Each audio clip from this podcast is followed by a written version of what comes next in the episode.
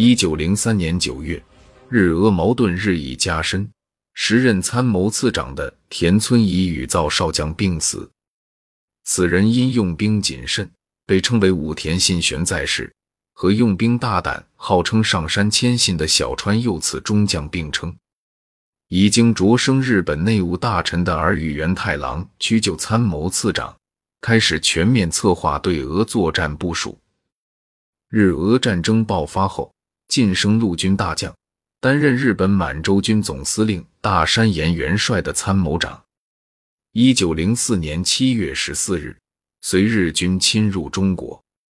此后，日本在中国的军机事务均由其出谋策划，亲自裁决。日军进攻旅顺期间，时刻关注旅顺战况，先后两次亲自到旅顺视察战况和督战。八月十九日。日军对旅顺发起总攻后，进攻受阻，损失惨重。九月十五日，儿玉源太郎由辽阳赶至旅顺，命令乃木改变原来的战术，重点主攻两百零三高地。十月五日返回辽阳，然而旅顺仍然久攻不克。同年十二月一日，而玉源太郎带着大山岩元帅的首令。由辽阳赶至旅顺，命令乃木希典交出指挥权，由他亲自指挥。纵观乃木集中军力，重点进攻二零三高地，但俄军也抽调了预备队，集中军力重点反击和防御，结果又是焦灼。而与介入指挥后，调整有二，都是在炮兵上。一是把东正面的两百八十毫米重炮队。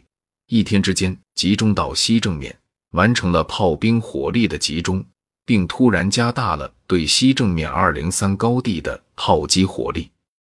乃木担心地说：“把东面的炮队撤出，俄国人出来反击怎么办？”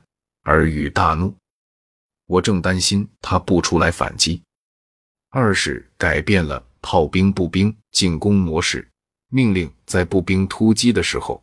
炮兵并不停止射击，如上两条，使得山头俄军失去了通常模式下炮击后占据阵地、组织防御射击的时间，已无法动用预备队支援受威胁的阵地，基本上陷入七零八落的各阵地各自为战的状态，与数量优势日军的混战，其阵地失陷命运。可说已被决定。从而预介入旅顺战役指挥到攻克二零三高地，可以看出其人非常长于冷静计算的一面。十二月三日，当火炮一就位，而宇便下令不分昼夜，用威力巨大的旧炮轰击高地上的俄军阵地。之后的三天内，日军用炮弹差不多将高地顶部的俄军阵地整个离了一遍。并未修筑钢筋水泥永久工事的俄军阵地基本被破坏殆尽。此次炮击密度之高，几乎将日军新运到的大口径炮弹全数打尽。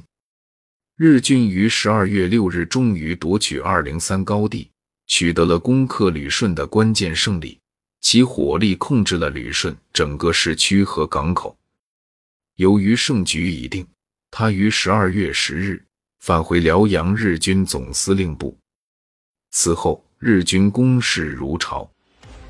一个月之后，迫使俄军投降。